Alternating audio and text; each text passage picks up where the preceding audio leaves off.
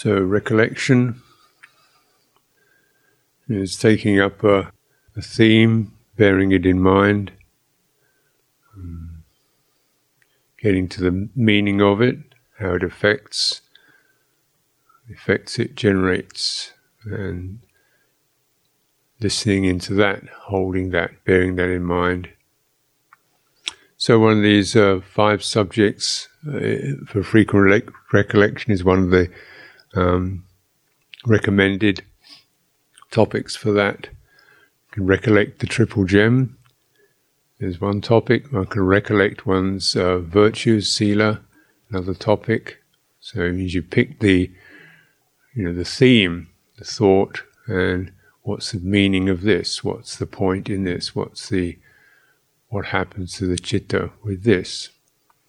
So some of these uh, gladden, point, aim, uh, or sober, you know, steady, or give a sense of immediacy. They are they all help to uh, focus this chitta, this mind, which is really so boundless and can go in more or less any any direction. Um, now the obviously sometimes just tangling itself up, um, like a uh, you know, Chitta is rather like a spider that draws a silken thread out of its own body to create a web, and then it runs around on, on that web. Mm. so it's, Chitta generates mind stuff.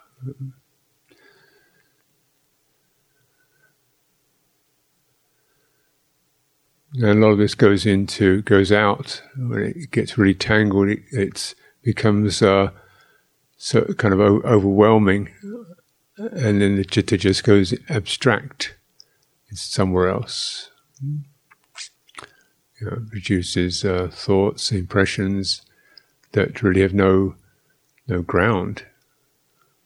And the more we lose ground, the more the chitta feels unsteady, and in its confusion generates more thoughts and ideas in order to give it something to to stand on. But of course, thoughts you can't really, they're so uh, ungrounded. So we go from thought to the mood, the emotion, if you like, or the felt meaning of that emotion, looking in a very broad, in a very broad sense of that, and then from that into embodiment to the body. How is how is that? How is the mind being affected? Calmed, steadied, uh, straightened, soothed, grounded.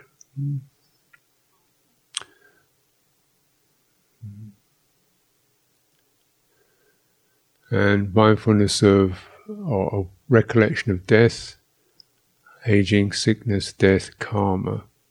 How is the mind being affected? One of the aims of it is to bring around a sense of immediacy, like, uh, let, us get to the point. Um, let's not be doodling in the margins of life. let's get to the, to the point. Uh, and and a very poignant point.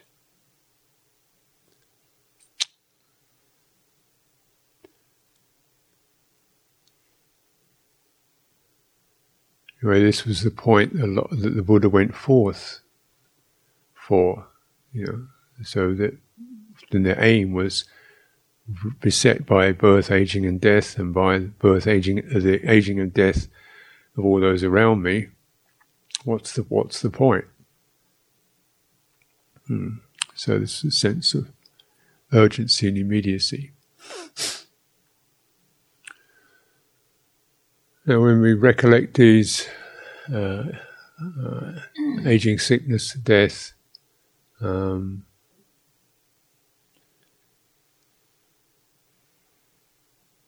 as inevitable,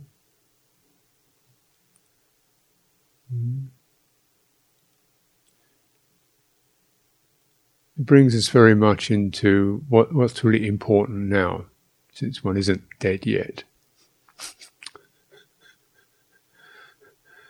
What can you, you know, what, what's worth storing, what's worth planning, what's worth uh, uh, considering when at any moment the idea of it is that you should generate as if every breath is your last.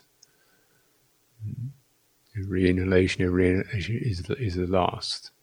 Every time you lift your foot to walk, that may be the last. It may be a sudden stroke or something, and that's the last one. So there's a very heightened attentiveness to the present in that. Mm-hmm. So this certainly amplifies attentiveness, heedfulness. Mm.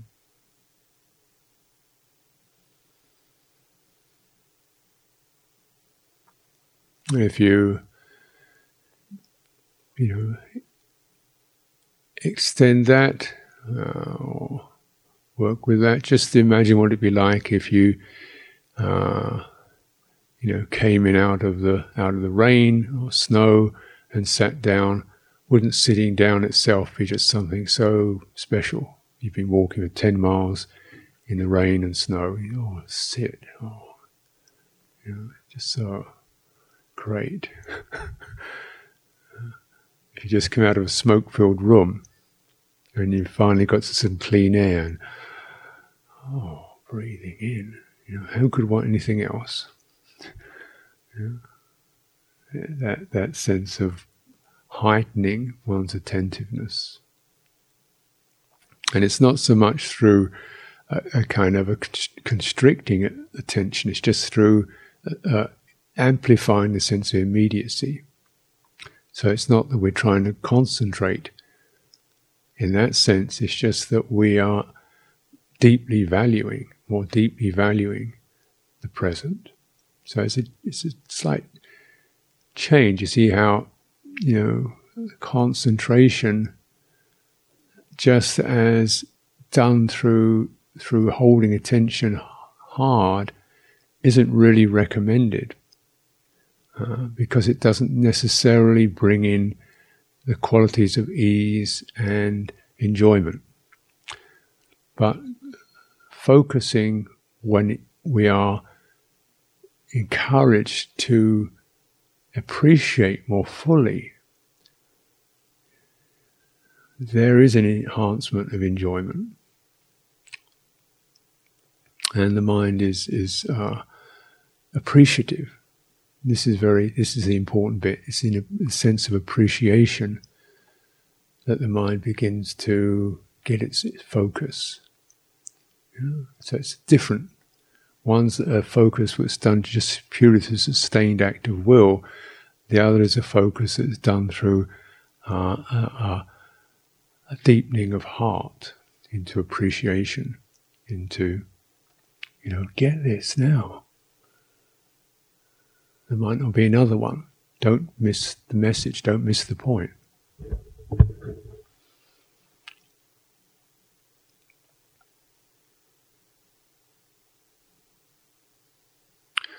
Certainly, recollecting um, daily, every night, every morning, this may be the last day.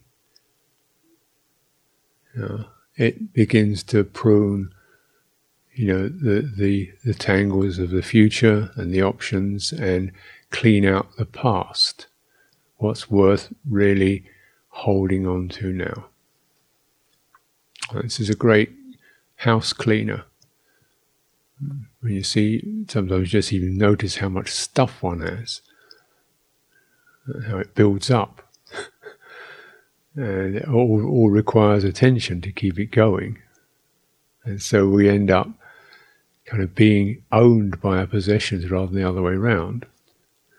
And you think, oh, you know, uh, how much of this is really uh, necessary if we're on this on this raft, this raft of the present moment, the ability to breathe in and out, to be present. How much of this other stuff is necessary? And you start to trim because you don't want to have to have your mind preoccupied with um, stuff you can't take with you. just what you what you really need to get through the, the day or the week or you know. And so this is always personal choices, um, but it's good at least to apply that question because everything that we we own, which is a bit of a theory actually, owning, tends to own us, tends to occupy our attention. So we start to prune. And then when we recollect this this physical form is subject to change, to sickness, to degeneration, to, to passing away, what do you want to do with it? Yeah. You know, it's not really. You don't particularly want to adorn it or ornament it or make it, because all that's going to go. Um, getting, you know, sort of infatuated with youthful appearance or surf, surface appearances. That's that's not going to go very far.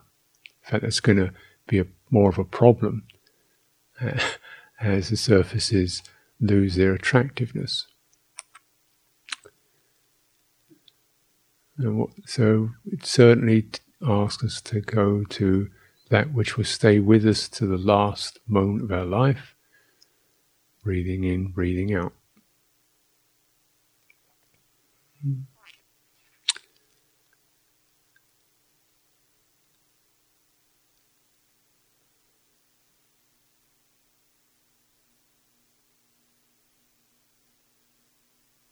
So we have a, so something like a, a pruning of, uh, of of, our, of, our directions, you know, like uh, who knows how long we're going on for. So really value the present don't get too invested in the future. Just you know, it's got to have some attention to that, but don't get too in, don't keep overvaluing the future uh, and ignoring the present.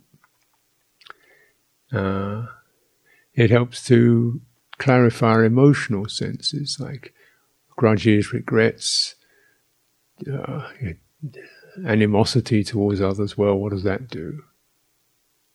do? Do you want to carry that with you? No, just not worth it. Resolve, clear, forgive. Uh, look into that. You want to clear that. Regrets about yourself, you want to clear it. Mm-hmm.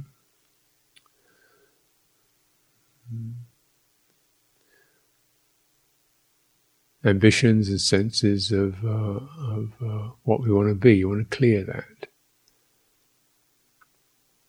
Where is the value of your life now? You bring forth the value of your life, your principles, your values, your integrity. Your, you want to bring that to the fore. That's what you want to take with you. Now, whether you whether you have any confidence in in there being an ongoing process after this life or not, the Buddha said, "Well, it's up to you." But if there is an ongoing process, if chitta does continue to form and move through into further births, then, you know, certainly by sh- bringing it into a good place, that's going to that's going to go with you. If it doesn't, still you bring it into a good place now.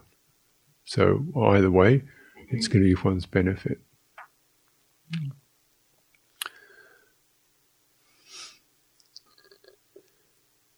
And then we, what is the focusing one's intention, one's attention on this process of breathing in, breathing out, one's meditation topic, theme, because this is both uh, immediate, uh, steadying, and it's taking advantage of being in this embodied condition at this time to bring that around to one's for one's welfare. And the embodied experience has a sense of grounding, stabilizing. It's emotionally calming. Uh, it sharpens attention in a suitable way. And the, the attention on breathing has to be specific quality of a kind of lightness, otherwise you crush the, the breath and you get tense, or focus, otherwise you lose it altogether. Ability to to allow change because the breath is constantly changing, shifting, and attunement to somatic to energies. And it's from this energetic base that the emotional senses arise. And we will recognize how powerful, how poignant, how surging they can be. And you want to get to the very nerve ending of that, of that emotionality, and steady it, calm it, look into it. And this is done through tending to the energy behind emotion, which starts right there in the body. Emotions come from the body. The, the energy source comes from the body. They're triggered by perceptions, but that push that we that is so characteristic of emotion comes from the bodily sense. That's what gives it its push and its flooding effect. It may be triggered by a sight or a sound or a memory, know, but they alone are just that. It's the way that catches and lights a little fire somewhere, and zoom, and then the flooding occurs. Now we want to get to that place and, you know, steady it, look into it, be able to release the triggering. This is one of the qualities of mindfulness of breathing. It doesn't mean not having any or suppressing them. It means getting to the point when they're arising as they and uh-huh that can be softened, looked into, released. This is, of course, where the recollection on karma. Karma is this impulse or cetana it's uh, often translated as intention or volition. Uh, yeah, translations are difficult. Cetana is the very movement of the of the chitta, that that impulse. Intention sounds like you it's a deliberate thought, which isn't the case. Most in cetana is involuntary mm, is triggered and there's a rising, uh, aiming.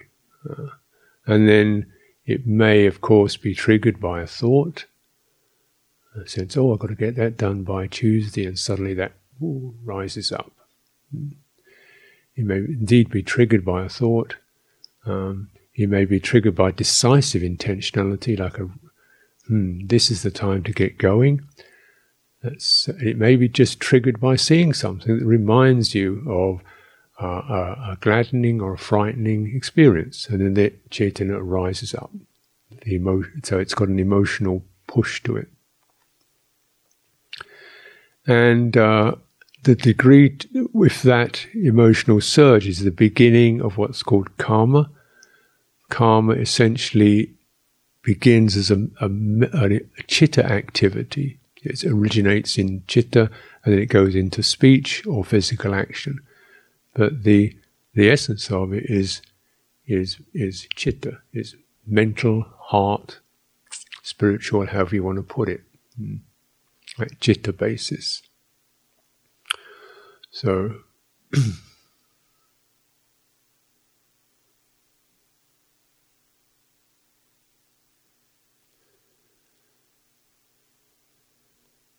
and you can notice there's a, there's always some kind of mm, mood tendency accompanying one's awareness. Could be happy, reluctant, enjoying, struggling. You know, there's a there's a kind of a, a, a mood quality that's there. And if the potential of that is lingered upon or builds up, then it's, it's almost like it catches fire. It, it connects. There's a decisive, uh, yeah, and then, then the emotion rises. So we feel there's often there's an ambiguity about experience. It's just, you know, somewhat pleasant, not so pleasant. It's that inclining towards, inclining away from, going more deeply into, pulling away from, resisting experience, uncertain about it. Uh, that's the kind of wavering of, of the chitta. And then perhaps something triggers, I've really had enough of this. Boom. And then the emotion comes up. So this is mental karma. It's almost like it takes a particular shape or pattern and starts moving and then generates the thoughts. And that's mental karma. Hmm. Mental action. And though we don't necessarily physically act upon it or speak about it, still you get results. Karma produces results, and the results are difficult mind states. And maybe projecting, blaming others for one's experience, or blaming oneself for one experience, or trying to find, a, you know, whatever one's thinking mind does with that which is all further adornment and embellishment of that experience, of that emotional surge. Hmm. And I am the heir of that. That means that that shapes and forms me. There I am in my, oh, it's me, you know, here I am being me, feeling this, feeling that, not wanting this, stuck with this, always here again. There it is, he's born karma leads to birth, to rebirth, to further birth, of becoming. So really, there isn't somebody who's reborn. There's just karma continually generates a being, a sense of being something. And from the Buddha's point of view, that pertains even as the body passes away. The, the collective karmic potential continues to generate. Yeah. It's like it, the, the, jumps off the diving board of one body into. Anyway, so so, but we can witness that in the present. How, you know, where does the past come from? Now, yeah. In the karmic p- potential of the chitta, its tendencies, its inclinations to worry or to seek or to resist or to want. That those that karmic potential as that rises, it generates something to want, worry about, fear, hope for, seek. And as that moves, there I am. And with the various thoughts and um, more clearly configured emotions and scenarios, they've all risen up. So it gives a sense of being an ongoing person who always is this way because it's continually being reborn because of this unacknowledged, unrealized, unreleased karmic potentials. So truly, I am the owner and the heir of my karma. I in fact created by my this karma. Yeah. And it goes on, doesn't it? Sometimes one is really quite weary of it. Yeah. The the embeddedness of it. But you can you can clear it, it can be checked, cleared. And this is what heightened attentiveness, awareness, collectedness, samadhi, understanding, this is really what it's about. It's about ending karma, ending, terminating, releasing karmic potential. you know, which doesn't mean one doesn't act it means, in fact, one's not reacting, reenacting old stuff.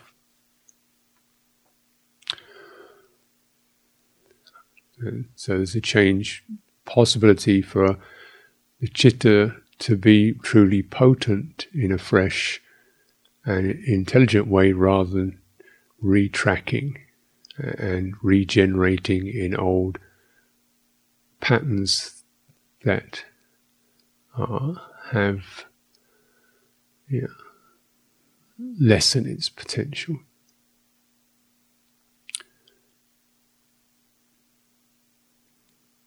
And because while we have this possibility, because if we don't, you know, use this, then for sure it's going to continue, it goes on. Where is the possibility of checking, releasing karma? The very direct possibility of that is comes in the embodied mind. Embodying it. So, one of the aims of mindfulness of breathing, for example, is to build up a very thorough and refined and steady attentiveness, tracking the movements, steadying the, the, the body energy, which itself has, a, has an emotional effect. We feel clearer, cleaner, happier, brighter.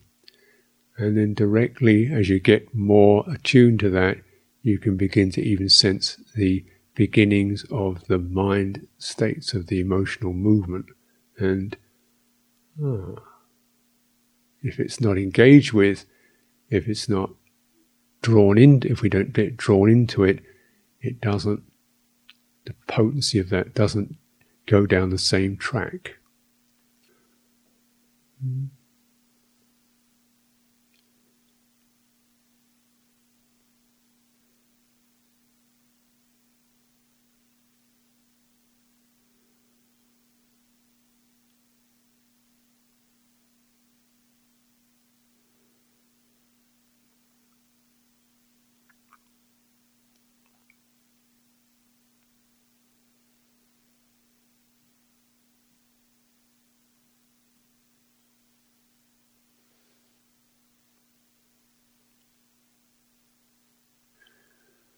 So it's taking some time to appreciate the fullness of what's occurring in breathing out, breathing in, breathing out, and there are certain um, aspects of that.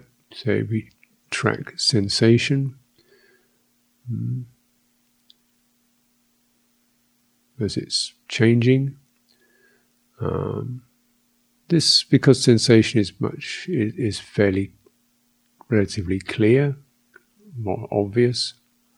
And if it's not there with the breathing, you track sensation in the body, in your hands, and you can do this to an increasing degree of refinement. First of all, just the obvious sensation of this, you know, or the massive sensation, which is this body. Mm. And then perhaps moving through the legs, the spine, very helpful because it gives you it, it, then you are tracking the sensations. If they're lined up indicate whether your body posture is bright alert or it's faltering or and then you can refine your attention to um, for example your hands which have a lot of sensation in them. And they're quite distinctive. The left hand the right hand the palms, the soft surfaces of the inner hand and the back of the hand, and then each finger. So you can exercise just the specific quality of the index finger or the lead joint of the index finger or the thumb. How do you know the difference? Hands are extremely sensitive. So one heightens one's receptivity to sensation. So you can just, it's just like an exercise. Uh, and as the um, your attention becomes more attuned and grounded in that, there's a calming effect. Breathing in, breathing out becomes more apparent. How do you know that's happening? End of the out breath, pressure in the belly, pulling, beginning of the in breath. Still find a point when you can, where you can track sensation. appreciatively.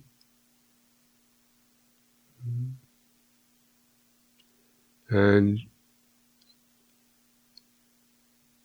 even more beneficial because it's more enjoyable the energy, which is a sense of a warming, uh, uh, a swelling, um, a, co- a cooling, the out breath, a diffusing, a brightening, and you start to track energy, body energy, kaya sankhara, the bodily formation, the bodily energy.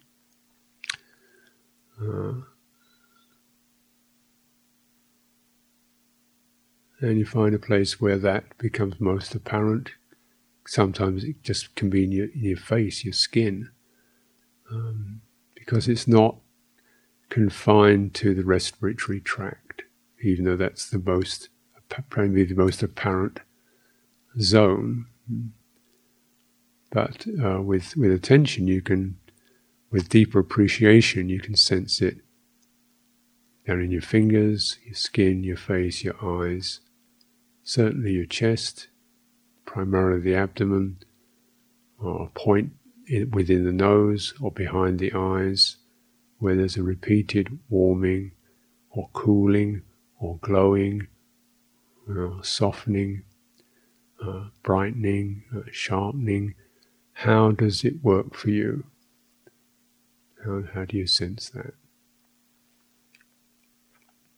This has quite a, a remedial effect on the emotional body because at this particular area, energy is exactly where the emotional body arises. So if we are there, then it doesn't have to run out. It's it's contained, and it's uh, spread, and it's appreciated, and it's calmed.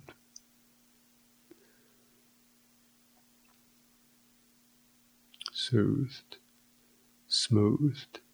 Mm.